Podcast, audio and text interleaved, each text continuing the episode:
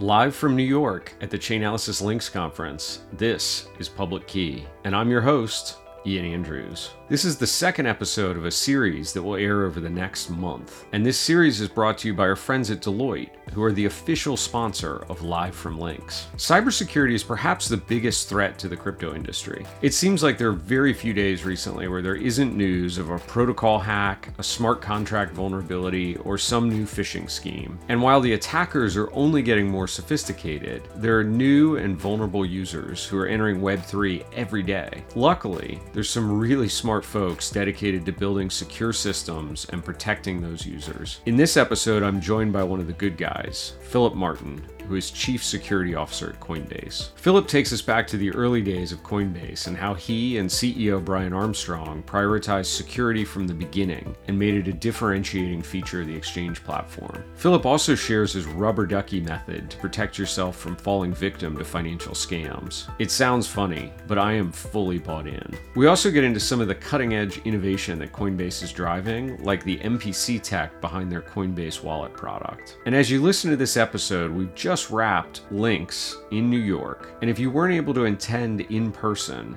I want you to book your plans for Links Amsterdam, which is happening May 9th and 10th.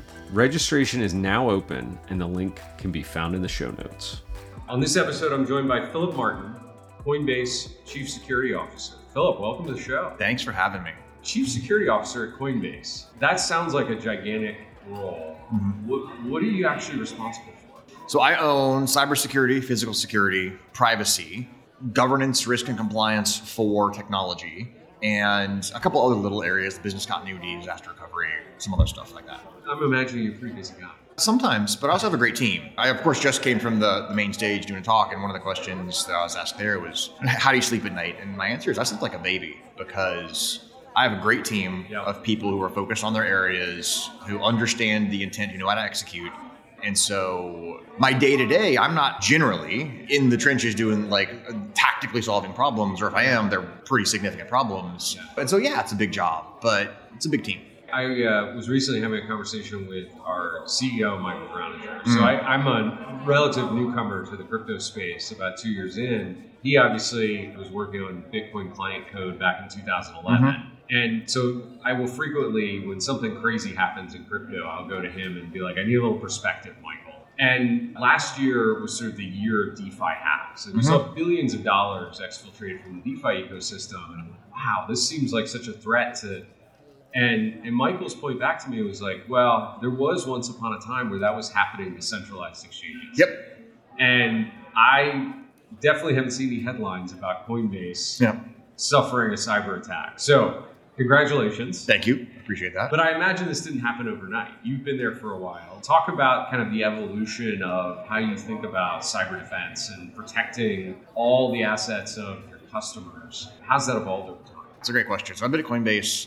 It'll actually be seven years next week. Congratulations. Thank you. Uh, it's been great to see both the space and the company itself evolve. Like the crazy thing to think about, right? When I joined Coinbase, we were Bitcoin only essentially a wallet with an exchange. Yeah. That, that's it. That was the entirety of the company. It's 100 people. And the great thing about it, though, is that starting from that foundation, even when I joined, right, when I talked to Brian, our CEO, he would tell stories about, you know, the very early days of Coinbase, right, when it was like him and a few other people. Yeah seeing the the attacks come into the site in real time and really that experience left him with a deep appreciation for the security of the platform. And he has. You couldn't ask for more as a chief security officer, as a CEO who exactly viscerally understands yeah. and has that feeling of like the the responsibility to protect what our customers have given us. Yep.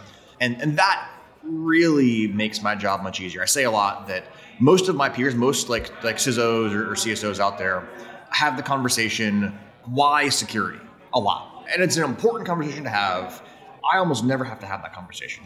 The, the question is not why security, it's how security. That's an important conversation too. What are the trade offs? Sort of how do we balance equities? Yeah, right? But no one's questioning the, the foundation of why we should invest in this thing. Yeah. And so, really, what that means is that the compounding interest on those investments over the last seven years, really 10 years since the company was founded, really, really pays off. When you make the right decisions early, when you bolt on security to an existing product, it's sort of like you want to build a safe, right? So you buy a really great safe door and like install it. But then right over here, there's just a drywall wall, right? That like if you get a good running start, you could probably run through. That's what bolted on security looks and feels like. Instead of doing it right from the beginning, from the foundation up, from pouring the concrete walls to the right kind of rebar, to the whole thing. And so that's what we've been able to do at Coinbase from the very, very beginning is take the right approach to having an architecture that lends itself to being defended. And to do that with the very real specter of attacks in the space. Even if I, we wanted to forget about security, which we don't, we would be daily reminded that security breaches happen around the world on a regular basis, and, and we need to be mindful lest we become part of that list. And the product hasn't stood still. No. This is like you talk about this idea of, oh, we started out with a concrete bunker, Mhm. rebar reinforced walls, but you've added on to the house a couple times. We have. Like, I, I think about Coinbase Wallet, the latest generation. It's a pretty incredible implementation in terms of this multi party computation for ease of use, I think, for the end Mm-hmm. Yeah, user, that's but a goal. layer of security sure. that it doesn't trivialize the asset. Yep. Talk a little bit about how that came about. Like, how did your organization think about that new feature deployment? Because that's a big open attack surface area, I would have to imagine. Like, it extends outside of your bunker. Sure. Maybe just, just to just beat the bunker analogy to death a little bit here. The trick to expanding that product bunker is not that you build the bunker and then you build the house on top. It's that you build the bunker and then you build the tools to build the bunker.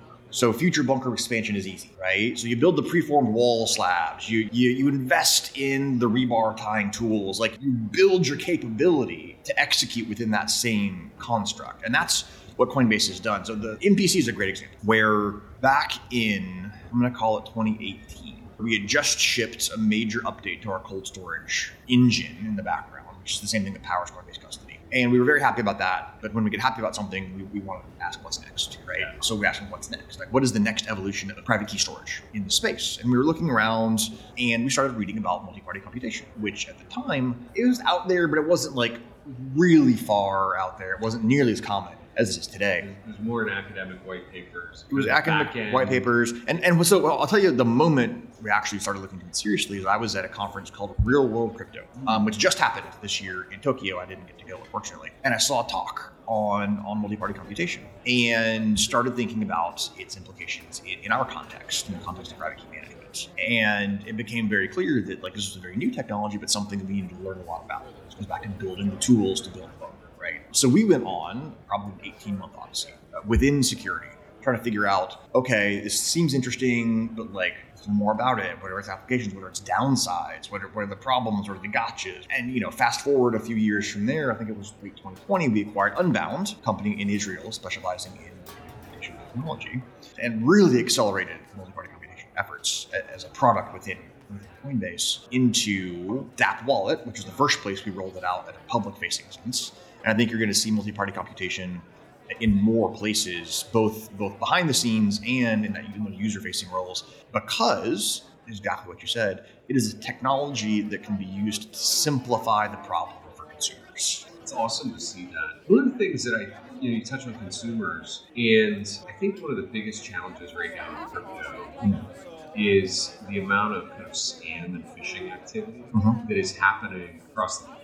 Like my own personal experience, I look at my Twitter timeline and I get tagged Sure. in 50 a day tweets, fake airdrop, you know, and they're trying to use me with a few thousand followers to Yep. promote their thing. They're not very good at Twitter, I guess, why they're tagging me on these things. It's a numbers game, man. It's a numbers game. Yeah, I guess so. I guess so. But even that low level of like not sophisticated scam activity seems to be pervasive. And so Coinbase, you know, again, not not getting hacked directly, but I would imagine Coinbase consumers off platform Mhm. are constantly being targeted. How do you think about that as CISO? Like, are you extending all the way out to the customer perimeter? Because that, Yeah, I think, sure. implies like a lot of infrastructure you can't control. Or, Yes. or design Absolutely. or select, right? It's like it's the wild west of my iPhone environment. So yes, uh, we have a team within security called Trust and Safety. That is that it's, is sort of what it says in the box. Is focused on that on that consumer trust and safety bit, and there's a bunch to unpack in, in what you're saying. Well, I'll just I'll just pick on a few things in Yeah. particular. The one is scams come and go. Scammers are, are highly innovative and they have been for thousands of years, right? Yeah. Since value was transferred among humans, I, am going to guess. The first chicken changed hands and then a scammer showed up. is, is like, I'm going to guess that was about the sequence of events, yeah. right? Yeah. They've shown to be to be durably innovative over over the Absolutely. years, over the centuries. And so the individual scams, right, they come and go we are really focused on is how do we make consumers more resistant to scams writ we have to, of course, we have to engage with, with the scam of the day, which today is, of course, the pig butchering. Yep. But it's it's more about how do we give consumers, not just Coinbase consumers, like really consumers writ large, the skills and abilities to exist safely in this online world, this online, by what the key element of this online world is velocity, right? Things happen fast in on the internet. We all learned growing up. When we go on vacation, put your lights on a timer. Stop the newspaper delivery we all learned don't walk down dark alley, don't count your money in public, right? we learned all these skills to be safe in the physical world. No one at my kitchen table, I'm going to bet your kitchen table too, told me about password safety, about two factor authentication use. About scam resistance online. We just we just didn't learn these yeah. things. I have three young kids and I'm trying to explain those good, concepts good, to good. them. And like it's not legal you know what? It, well, neither did the physical stuff that, the first time that's you true. heard it, right? That's it's right. a repetition game. And so you're doing the right thing. And I hope people are doing more and more of this is, is giving people those skills and abilities. But the reality is, right now, what we have is a whole ecosystem of internet users who just have not learned the same skill sets that as users of crypto, you and I take a little bit for granted now because we've learned it through hard experience, either ours or those we've seen. Yeah. My mission then uh, on the trust and safety side is how do we help those people build those skills so that they can be safe consumers of not just cryptocurrency, but an increasingly online world. Because without them, people are going to fall prey to scams that move like that on the internet. You mentioned pig butcher. Yeah. So we've had a couple guests on the talk on that topic past. We had Alastair McCready, mm-hmm. who's the editor for uh, Southeast Asia for Vice News. Mm-hmm. And he's done some incredible investigative reporting yep. into the industrial scale operation behind these scams. Yeah.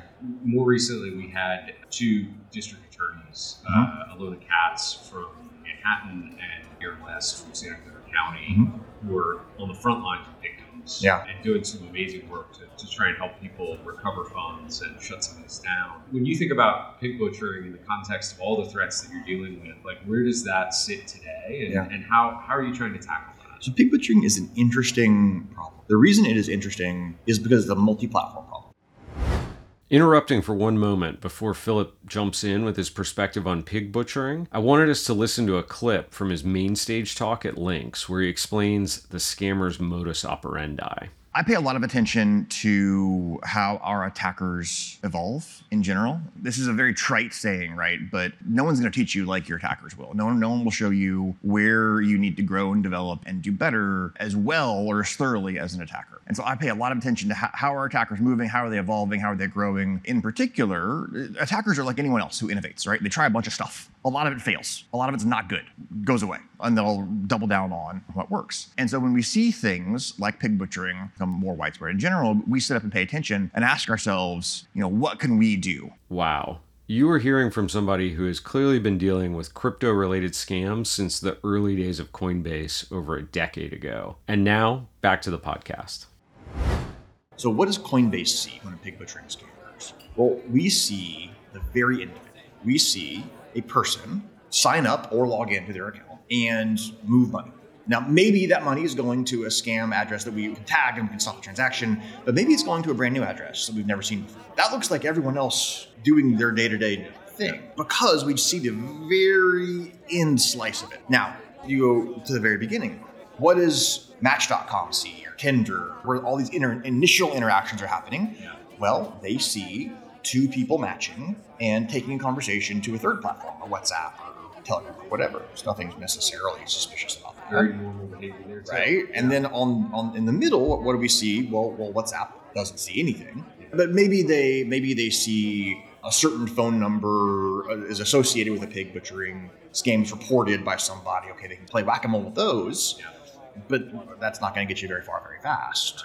And so each piece of the puzzle in isolation is very difficult for any of these platforms to action because the, the activity looks relatively normal. It's only when you start stitching it together that you get the picture of the scam. And so I think that's what makes this particularly difficult for any one platform to solve is that none of us are seeing, or that none of us that can see it, WhatsApp can't introspect that or Signal, whatever. Yeah. None of us that can see it are seeing enough of it to durably say pig butchering consistently every single time. And so if it's a multi-platform problem, it's a multi-platform solution. The future of working against pig butchering is number one, working with law enforcement that does have the the remit to, to cross platforms in this way, right? The, they have the ability to open investigations, to, to subpoena data, to, to really put the picture together. It's very, very important here. But also to make sure that each platform is thinking hard about like, okay, great, we don't have the full picture, but what can we see? What indications can we come up with? Are there